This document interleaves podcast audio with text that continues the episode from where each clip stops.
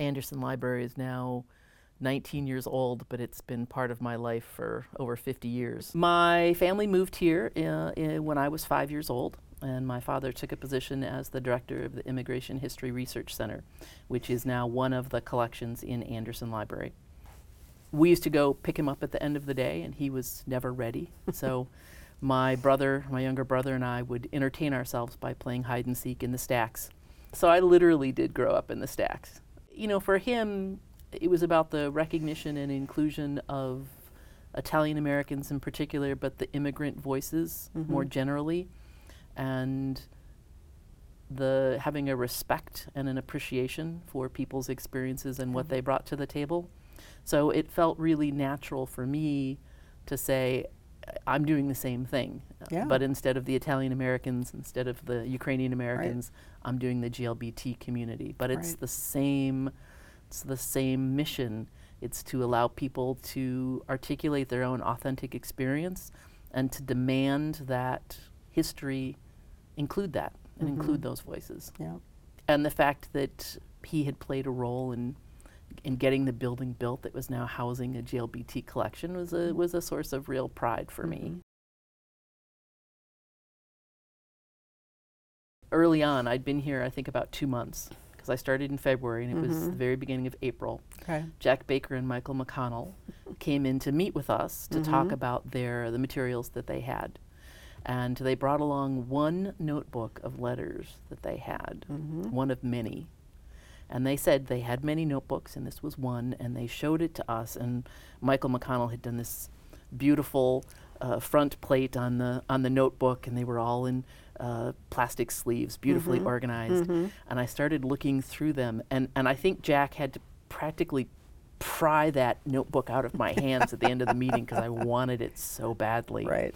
Thinking about the possibilities of that collection Oh, yeah. and what was in that collection and how scholars and students would would access that and and repurpose and and explore that was so energizing and so exciting.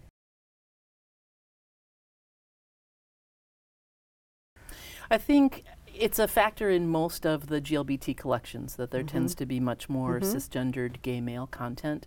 And Jean tried to do outreach. I mean, he Mhm. wanted to include other things, Mhm. but we all have connections that we bring from our, our lifetimes Right. of activism and involvement. right. Um, and so I think I have really focused on adding lesbian content, people of uh, content from people of color, Mhm.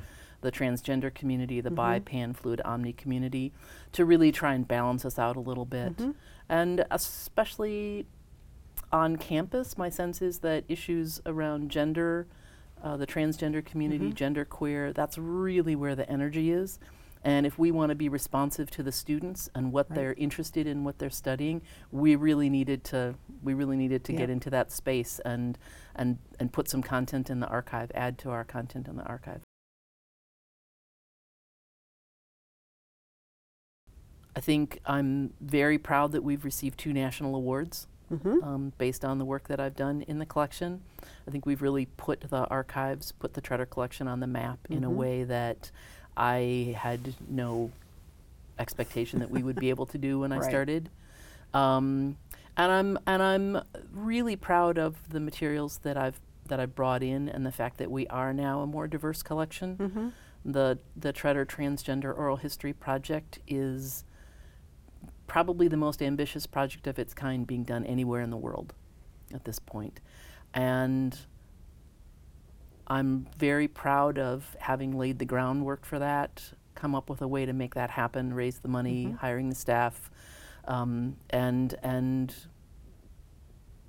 bringing us to the to a phase two and the ability to keep that going. The feedback from the students, I've had a lot of students who've worked in the archive, Mhm.